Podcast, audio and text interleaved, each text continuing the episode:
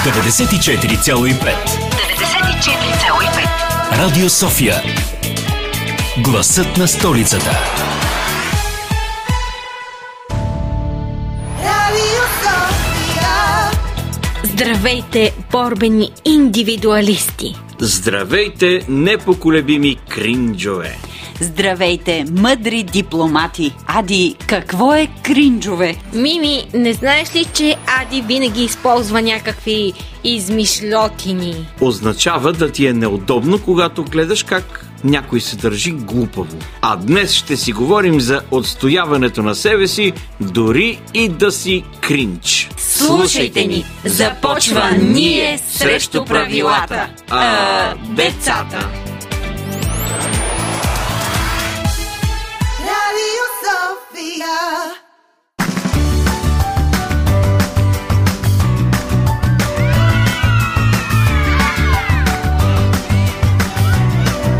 Ние децата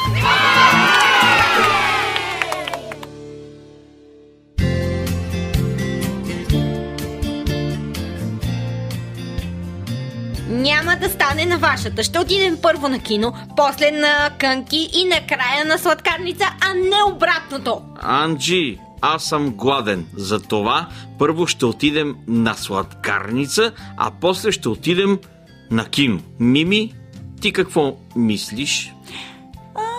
Както кажете, само без да си викате и да се карате. Ти пък винаги си неутрална, Мими. Няма ли веднъж да кажеш какво искаш? Как може да ти е все до всеки път? Момичета, нека обсъдим ситуацията. Как може да е добре за всички? Има ли начин да ни е приятно заедно и никой да не е ощетен? Аз се чувствам зле, когато някой ме кара да правя нещо против волята ми. Ами, аз май ще се прибера. Не знам дали ми се излиза. И без това на никого не му пука дали съм тук.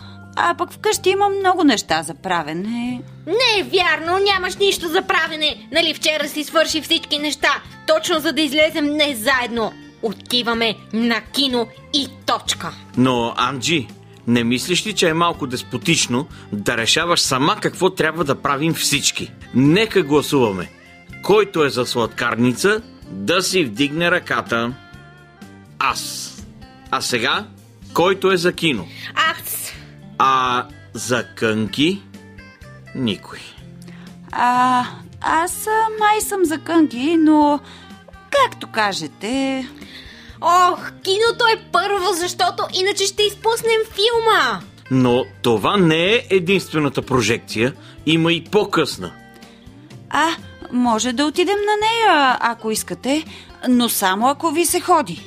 Не искам на по-късната. Ще отидем сега или никога. Иначе си тръгвам. Ами, тръгвай си, що ми искаш. На мен не ми е приятно да ми заповядват какво трябва да правя. Така че ще отида на сладкарница. Мими, ти ще дойдеш ли? Ами, не знам. Добре, ще дойда. Все едно. Или пък ще остана тук. Как ще си останеш тук? На кръстовището. Нали ще те блъсне кола? Хайде, идвай с мен веднага. Отиваме на кино. Остави го този Андриан. Да си ходи на сладкарница. Аз на твое място не бих се чувствал добре, ако някой като Анджи ми нарежда така Мими. Все пак, ти си човешко същество с воля и с чувства, които са толкова важни, колкото и на останалите. Ами, не знам. Не мисля, че някой го е грижа. Как да не го е грижа? Нали искаш да гледаш най-новия филм? Ето, мен ме е грижа. Хайде, тръгвай към киното. А, чувствам се като в някакъв кринч. Как така? Значи, че му е неудобно да слуша как се караме. Не, че ми е неудобно да те слушам как налагаш мнението си на Мими. И тя не може да устоява себе си. Така е. Наистина ми е много трудно да отстоявам себе си. Да, виждам, че ти е трудно. Ама какво му е толкова трудното? Просто казваш какво искаш и караш останалите да го направят. И точка! Да, но така можеш да останеш без приятели Анджи, ако постоянно командваш. Предлагам да чуем каква музика ни е подготвил нашият музикален редактор Веселин Александров. Той избира песните и налага избора си на слушателите. Но това е, защото е учил и знае какво е най-подходящо да чуем точно сега. Чувство, мисъл, действие. Говорим си за тази непосилна задача да отстояваме себе си в днешното шоу Ние, децата. Е, айде сега, какво е чак толкова непосилното? Ето, чуй как отстояват себе си нашите слушатели, децата. Какво е според теб да отстояваш себе си? Когато не си, когато си прав, а другото от срещния човек е прав, трябва да отстояваш позицията си. И как ти как го правиш обикновено? Еми, ако ме обвиняват, примерно, много често ми се случва, примерно, ако учител не е прав, а аз съм прав, аз си отстоявам позицията и му казвам, че той не е прав. И докато не си признае, че той не е прав, аз няма да кажа, че не съм прав. Да, помежду си, когато примерно някой иска да отиде на едно място, а пък други иска да отиде на друго място, как, как, се, как отстоявате своята позиция тогава? Който е. Ами, из- избираме нещо друго и ако докато сме съгласни. И пропускаме докато станем съгласни и двамата. Примерно, когато даден човек сме ходили на много места, които той е казал и изведнъж сега той пак иска, обаче този път аз съм решил, че искам да идеме някъде, не може винаги да се ходи по, по неговата свирка. Аз настоявам. Отсто... А, не отстояваш себе си? Не, А винаги си пасивен? да. Питайте го, че той е пасивен. Защо си пасивен? Те така ме направиха. Така ли? Да. А е, пред- той, той, той много ме биеше. Не, ама той само се биеше той. не. Добре, всъщност, а какво означава човек да има пасивно поведение? Не знам, ама той ме научи така да правя. Как? Да ме бие. Ти а, отстояваш ли себе си? Да, отстоявам себе си. Как? И ми отстоявам себе си, когато мисля, че съм прав, отстоявам на моето мнение, когато... В- Когато се случи някакъв спор, например, който Е, аз е... мисля, че съм прав, отстоявам на себе си. Ма ако- какво правиш? Как? как? Винаги отстоявам на себе си, споря и давам факти и просто казвам, че аз съм правя и си отстоявам мнението. Пък ако не съм прав, се извинявам и ставам пасивен. Ти, ти отстояваш ли своето себе си? Понякога. А по някой? А друг път? Еми, друг път се съгласявам.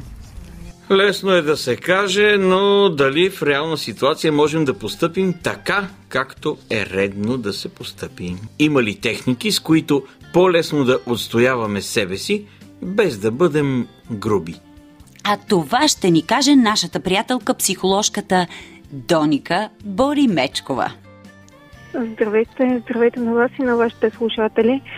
Този въпрос а, винаги стои като ам, пред, пред нас, когато спорим и когато говорим с хора, с които а, трудно успяваме да утешим и отложим аргументите си един на друг. А, да, не е много, не е много лесно да, да се въздържаме, но а, нашата максима българска запази мълчание не винаги е валидна и не винаги върши много добра работа по повод на отстояването на нашето собствено мнение. Честно, за мен това, което е най-ефективно като, като човек в ежедневието си и в разговорите, основно с синовете ми, да задавам въпроси, а, с които да изяснявам тяхната собствена позиция, а, върши много добра работа. Тъй като не винаги човека е много наясно с правотата на своята собствена позиция.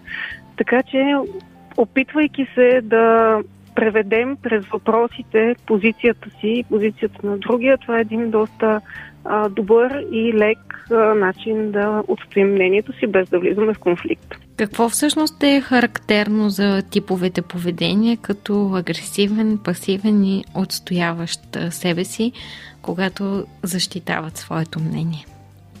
Агресивният тип поведение е ясен. Там човека минава в нападение, не по- не поема и не разбира аргументите на отсрещната страна, твърдо отстоява а, своята позиция и се опитва да я наложи по всякакъв начин. А, пасивният тип поведение е поведение, което м- често остава незабелязано, тъй като хората просто замълчават и, и се прибират в себе си. И това, което правят е да правят това, което са преценили сами, но тихо. А, много често това а, пасивно отстояване на позицията и на мнението си м- може да бъде а, в, а, в комбинация с така наречената пасивно-агресивна позиция, в която тихомълком вменяваш на отсрещния вина, например което е доста, доста специфично и особено поведение и не е много приятно за отсрещния в, а, в спора. А, открито отстояващия позицията си е, е, умее да се аргументира добре, а, умее да спори, умее да чува отсрещната позиция, така както е казал Аристотел. Не съм съгласен с теб, но съм готов да направя всичко, за да чуя мнението ти. Това е една отстояваща позиция. И може би, разбира се, в отстояването на себе си винаги трябва да сме балансирани, за да не прекаляваме и съответно за да не м- така да не излезем твърде пасивни. А, така че може би и тук е важен балансът. Ами, така както ние имаме позиция и мнение за някакъв въпрос, така и от срещната страна има позиция и мнение по, по същия конкретния въпрос. Това, че сме на различни мнения, не означава, че нямаме правота и двете страни. Сещам се за една много често разпространявана картинка в интернет. А, цифрата 6, двама човека от едната страна я гледа човека, който вижда шестицата, а от другата страна я гледа човека, който вижда деветката. Всъщност и двамата са прави. Така е, наистина. Важно е да се вслушваме в мнението на другите и дори да не сме съгласни с него, да го изслушаме и да го приемем като гледна точка. Абсолютно, живейки в социално общество, трябва да търсим повече компромиси, отколкото конфликти. Много благодарим за този разговор на Доника Боримечкова и до нови срещи в нашия ефир. До скоро чуване. Еми ми, успя ли да научиш как да отстояваш себе си? Еми, не знам. Май. Може би все едно. Хайде тогава да ни кажеш за какво ще бъде днешната истинска история. Няма пък. Ще чуете след музиката по Радио София.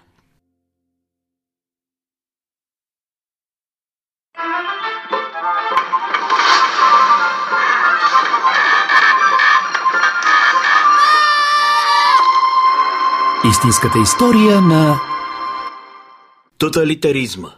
Тоталитаризмът или тоталитарно управление е политическа система, при която властта е напълно централизирана и държавата се стреми да регулира и контролира всички аспекти на политическия, социалния и интелектуалния живот, като цели преди всичко налагане на контрол и ограничения върху вътрешната свобода на индивида.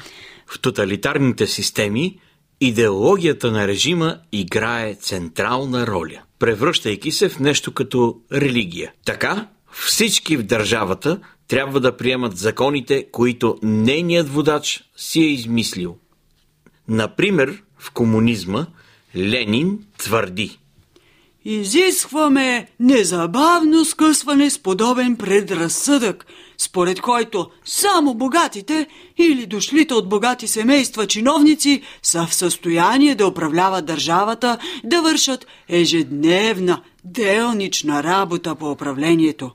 Ние изискваме обучението по държавно управление да се води от съзнателни работници и войници и то да започне незабавно. т.е. към това обучение да бъдат незабавно привлечени всички трудещи се и цялата бедна класа. По този начин комунизма се крепи на факта, че управлението трябва да бъде в ръцете на работниците. А реално обаче то е в ръцете само на един човек – диктаторът Ленин. Тоталитарното управление може да почива и на измислени природни закони, както при национал-социализма на Хитлер, например. Според него хората се делят на различни раси и всяка от тях е с различни качества. Той смята, че чистата раса са само германците, а всички останали не заслужават да живеят. Също така не определя жените като човешки същества с равни права.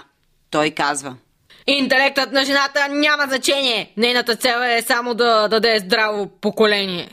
Сега тези две твърдения ни се струват смешни, но в света все още има държави, в които управлението е тоталитарно. В тях хората живеят изолирано, с измислени правила и закони. Такива са Китай, Куба, Северна Корея и други. Най-важното при този тип управление е пропагандата.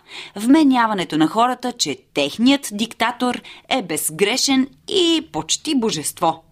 Това се случва с липсата на достъп до всяка външна информация.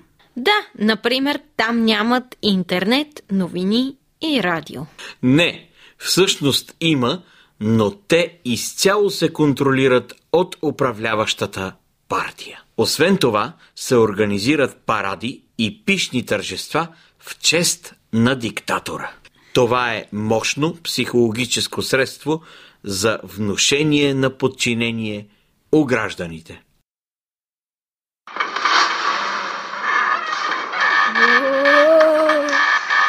Светът на приказките. Момчето, което искало всичко да знае. Ангел Каралийчев Имало едно момче, което искало всичко да знае. За всяко нещо питало дядо си. Кажи, дядо, кой клати дърветата? Вятърът, отвръщал дядо му. А кой духа вятъра? Де да знам. Аз вятъра съм го чувал, като свири през комина, но не съм го виждал. Щом го срещна, ще го попитам. Ами можеш ли ми каза, кой пали нощем звездите? Опорито питало момчето. Как да ти кажа, като не съм бил на небето? Питай орлите и штъркелите, които летят над облаците. Тък му стана дума за штъркелите. Тази сутрин ги видях. Събрали се заедно. Заминават. Къде отиват? Всяко пеленаче знае къде. В топлите страни, където не пада сняг. А вярно ли е, че штъркелите може ли да се превръщат на хора? Не зная дали е вярно, но съм чувал, че отвъд планината с забатите върхове имало голямо море. Зад морето – пустиня. По-нататък се ширела гъста гора. Сред гората, на потайно място, блещукало едно малко езеро, колкото Харман. То било капалнята на штъркелите. Щом се натопели в неговата вода, крилатите птици се превръщали изведнъж на хора. Сетне? Сетне си отивали от дома си. Ще я разбера аз тази работа, си рекло момчето и рано на другата сутрин яхнало своето дървено конче. А кончето му било една гладко издялана дрянова тояшка, каквито са кончетата и на другите селски деца. Ди, конче! Викнало момчето и запрашило към планината с забатите върхове. Тичало, тичало, спряло за малко да си поеме дъх, закрило с ръка очите си погледнало към далечните планински върхове и рекло. Хайде, конче, ако прехвърлиш уния забати върхове, ще те наградя с един кълпак златен ечемик от дядовата житница. Кончето, като чуло тези думи, мигом му живяло, изцвилило, подскочило и хвъркнало. Зареяло се към вишното небе. Брече хвърковато нещо, зарадвало се момчето и размахало кълпака си на прощаване. До пладне хвърковатото конче стигнало забатите върхове, а над вечер се понесло на синята морска шир. От време на време момчето поглеждало надолу и търсело с очи пясъците, но водата сякаш нямала край. Тук таме над вълните пляскали риби като лодки. Оплашило се момчето и тъкмо когато се наканяло да обърне кончето си назад, забелязало наблизо висок каменист бряг. По канарите накацали ято бели птици. Нашите штъркели! Настигнах ги! Рекло си момчето и се спуснало към тях. Кацнало. Штъркелите мълчаливо го изгледали, поседели малко, отпочинали си и пак се дигнали. Къде без мене? викнало момчето. Понесло се с птиците на жълтата пустиня. Цели седем дни штъркелите и момчето, което искало всичко да знае, летели над пустинята. Нощем птиците кацали в дълбините на горещия пясък, отпускали от малелите си крила и заспивали дълбоко, а момчето стояло право и ги вардяло стояшката си от пустинните зверове. На осмия ден пустинята се свършила. Появила се гората. Насред гората блеснала водата на потайното езеро. Ожеднелите птици, накацали край брега, проточили шии, напили се хубаво, сетне плувнали в езерото, запляскали с криле и се потопили във водата. Щом крилета им се намокрили, всичките штъркели до един се превърнали на мъже с червени пояси, бели кълцуни и овчи кълпаци. Ти защо си тръгнал подирани? Обърнал се единият от штъркелите към момчето. Той бил водачът на ядото. Бялата му брада стигнала до пояса. Искам да видя къде прекарвате през зимата, отговорило момчето. Тръгвай с нас! Дружно викнали штъркелите и се навървили един след друг по една горска пътечка. Като излезли от гората, пътниците кривнали надясно и влезли в един многолюден град, където имало стотици малки дюкянчета. Штъркелите накупили герданчета, захарни петлета, пищялки, кравайчета, напълнили си турбите и напуснали града. Сега пък кривнали наляво и преди зале слънце стигнали до едно нищо и никакво селце с каштурки, изградени от тръстика. То било штъркелско село.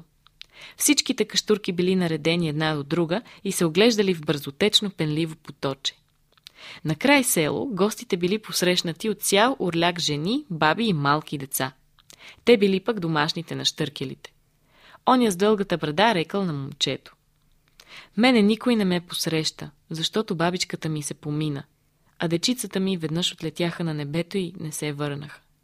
Я ела в дома, да живеем двамата. И го отвел в своята колиба. Момчето, преди да пристъпи прага, си изправил от оягата вън до вратата, сетне влязло в колибата. Навечеряли се двамата и легнали да спят. Рано на другата сутрин, когато всички спели, покрай колибата минал един камилар. Той водел двугърба камила, натоварена с два коша. Кошовете пълни с портокали. Камиларят се подпирал на една чепата вършина. Щом видял дряновата тояшка, той хвърлил своята вършина, взел тая тояшка и си отминал. По едно време момчето, което искало всичко да знае, се събудило, потърсило си тояшката, че като ревнало. Дядо Штъркеле, някой ми е откраднал тояшката. Друга ще ти отсека. Захванал да го теши брадатият. Ти не знаеш каква крилата беше тя. Бършело си очите момчето. Сега как ще се върна при мама? Лесна работа. На пролет, като тръгнем към вашето село, няма да те оставим тука. Хайде сега да идем за риба. Ние с тебе ще ловим рибки от поточето, а другите штъркели ще идат за портокали и банани в гората. До вечера ще си направим огощение. Отвел старият штъркел момчето до брега на поточето, отсякал две тръстикови пръчки, вързал им въдички и захванали да вадят рибки с златни опашки и червени очета. Додето мръкне, напълнили едно кошче. Прибрали се в колибата, насекли дърва, наклали огъня и сварили цяло казанче рибена чорва. Подправили я с мащерка. Вечерта, като се върнали другите штъркели, ще ли да си изядат пръстите. Толкова сладка била чорбицата. А момчето изяло три портокала и четири банана. Тъй минали 6 месеца. Когато се пукнала пролета, Штъркелите от Тръстиковото село се простили с домашните си и тръгнали към потайното езеро в гората. Щом се окъпали, всичките до един пак се превърнали на штъркели. Момчето гледало, гледало, па се гмурнало и то в езерото. Във водата влязло като момче, а на брега излязло като штъркелче. И краката му штъркелски, и крилата му на раменете, а на место нос между очите му се провесил дълъг клюн. Штъркеловото ято прехвърлило пустинята, морето, планината с забатите върхове. И един ден стигнало в селото на момчето. Штъркелчето отдалеч познало дядовата си къща. Върху нейния комин имало вехто гнездо, направено от клечетак. Водачът на ятото кацнал върху дядовата му черница, другите штъркели се пръснали по ливадите, а малкото штъркелче се спуснало на двора и закрачило към прага на отворената врата. Отвътре се показала майка му с запретната престилка. Щом го съзряла, тя размахала ръце и захванала да го пъди. Ишо, Ишо, отивай горе в гнездото. Защо се навираш вкъщи? На штъркълчето домъчняло много, литнало нагоре, кацнало в гнездото и жално захванало да трака. По едно време майка му излязла от къщи, нарамила дървеното корито с непраните дрехи и се опътила към речния брод да пере. Штъркълчето се спуснало по дирей, но не посмяло да се приближи до нея, а кацнало на една крайбрежна върба. Най-напред майката снела пендарата от шията си, оставила я на един камък, сетне натопила дрехите в коритото, запретнала си ръкавите и се заловила да пере. Като изправила дядовите му потури, тя мръднала към близкия градински плет, да ги простре на слънце. Тъкмо в той време штъркелчето прошумяло към коритото, захапало връвта с пендарата и отлетяло в гнездото. Потулило пендарата в перушината, с която било постлано гнездото, и всяка нощ, преди да заспи, казвало на златната пара лека нощ, тъй както думало на майка си по-рано. Търкунало се лятото. Штъркелите пак се нагласили за път. Малкото штъркелче с голяма мъка се откъснало от родния си дом. Додето прехвърлят планината с забатите върхове, все се обръщало назад. Щом стигнали до потайното езеро, отвъд пустинята, штъркелите се нахвърляли във водата и пак станали хора. И окъпаното штъркелче станало човек.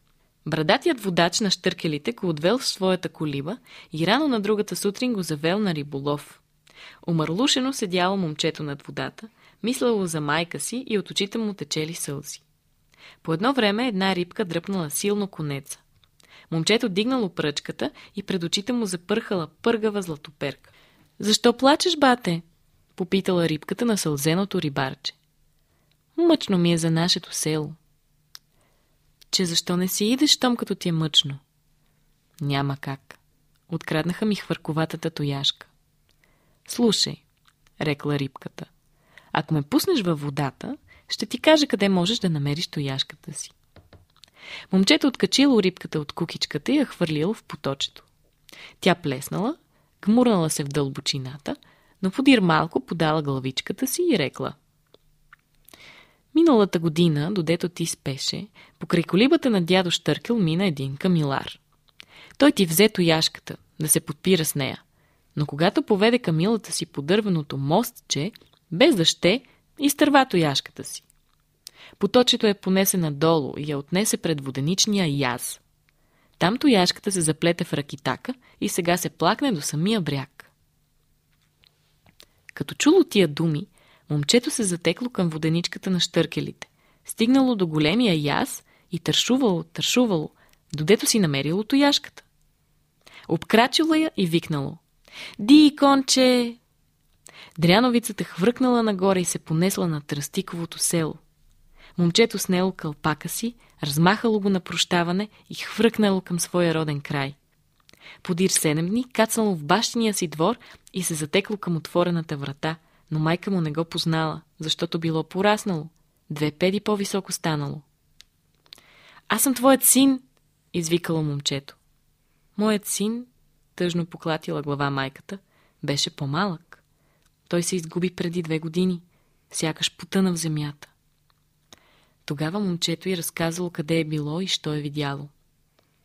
С какво ще ме накараш да повярвам, че си мое момче, а не чуждо? Попитала майката. Момчето помислило малко и заприказвало за пендарата, как е взело от камъка и как е укрило в перушината на щърковато гнездо.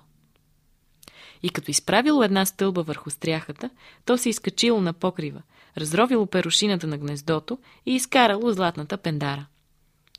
Майката разбрала, че тук няма лъжа, познала момчето и го прегърнала сърдечно. Обещай ми, рекла тя, че никога вече няма да бягаш от къщи и да се превръщаш на штъркел. Обещавам, мамо. Врекло се момчето и прибрало хвърковатата си дряновица на тавана. На гости ни е актрисата Емилия Тончева. Здравей! Здравей, много ми е приятно. Благодаря за поканата. И ние благодарим, че ни отнесе в света на Ангел Карличев с тази приказка. А, момчето, което е искало всичко да знае, може би всички деца сме такива в а, детството си. Имаш ли такава случка от твоето детство, която а, да наподобява нещо такова? Със сигурност да.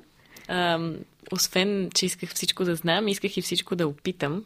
По тази линия още повече се свързвам. А, например, когато а, едно момче от а, моята детска градина демонстрира как а, скача от а, доста високо място, една едноетажна сграда, аз реших, че щом той може да се приземи на крака, значи мога и аз да го направя и съответно скочих от един, а, така, повече от един метър, колко е едноетажна сграда, но се приземих доста болезнено, така че случват ми се подобни неща на описаните в приказката.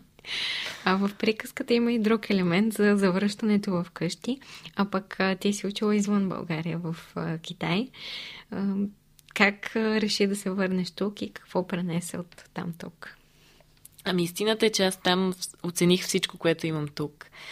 И пренесох а, някаква мъдрост, с която се здобих, именно бидейки далеч от къщи.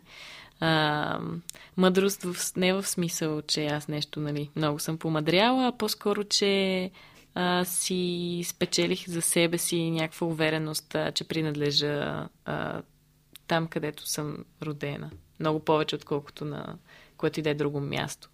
Усетих какво значи дом. Допреди това, понеже го бях приемала за даденост, не знаех, така да се каже, истинското значение на, на тази дума. И разбира се, какви са твоите съвети към нашите слушатели децата, когато искат всичко да знаят? Какво да помислят първо? Според мен, това е едно прекрасно качество. Любопитството, то движи света напред. То кара човечеството да върви нагоре, да се появяват нови технологии, нови възможности. Така че смело напред. Аз все още вярвам, че трябва всичко да се знае. така че да учат, да четат, да търсят всевъзможни източници на информация, да сравняват, да са отворени към света, възможно най-много. И да скачат от високи сгради, когато е безопасно. Благодарим ти за този разговор и до нови срещи в нашия ефир. И аз благодаря до скоро.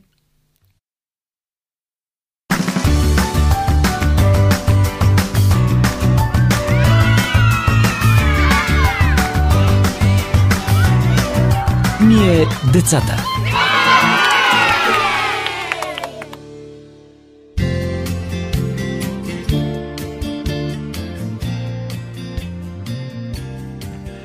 Е, Анджи, ще останеш ли като един диктатор да управляваш съдбите на нас?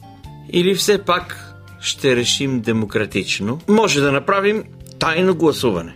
Казах, че ще стане моята. Първо кино, после кънки и накрая сладкарница. И освен това, аз много добре знам кой как ще гласува. Ти ще си за сладкарница, аз за кино, а Мими въздържала се. Не, няма да се въздържа този път. Ще се чувствам най-добре, ако отидем първо на кънки, защото сега ледът е най-хубав. После ще сме вече огладнели от парзалката и ще можем да отидем на сладкарница. И най-накрая ще седнем в удобните кресла на киното, за да гледаме най-новия филм. Мими, на мен този план ми звучи чудесно. Съгласен. И, и на мен не ми звучи зле. Най-накрая и ти успя да си кажеш думата. Гордея се с теб. Така е. Чувствам се прекрасно. Всъщност, знаете ли, че в целия епизод ние, тримата, поддържахме различни типове поведение, които обикновенно се разпознават. Мими беше пасивна, като костенурка, която при опасност винаги се крие в корубата си. Да. Или като мишчица, която винаги бяга, щом стане напечено. така си беше. Анджи пък беше агресивна, като тигър, който напада. Или мечка, която реве. Аз пък... Аз пък бях отстояващ себе си. Като мъдра сова или като спокойно куче, което лае само когато трябва да защити стопани на си. Какво ли ще стане, ако си разменим ролите? Ще стане каквото ще стане. Стига вече си философствала и давай да приключваме с предаването. А, стана ли време? Аз а, исках да кажа още нещо, но както и да е, няма значение. Не ми е комфортно, когато препираш да си тръгваме мими. Според мен ще е добре всеки да каже каквото има да казва. Не, тръгвам си сега. Ами, щом казвате да си ходим Не, тогава. нека заедно да кажем чао на нашите слушатели, децата. Ето какво се случи с разменени роли. А вие как постъпвате най-често? Като костенурка, като тигър или като сова? Пишете ни на нашата фейсбук страничка Ние децата. Благодарим ви, че бяхте с нас и тази събота. Обичаме ви до следващия път. А до тогава помнете.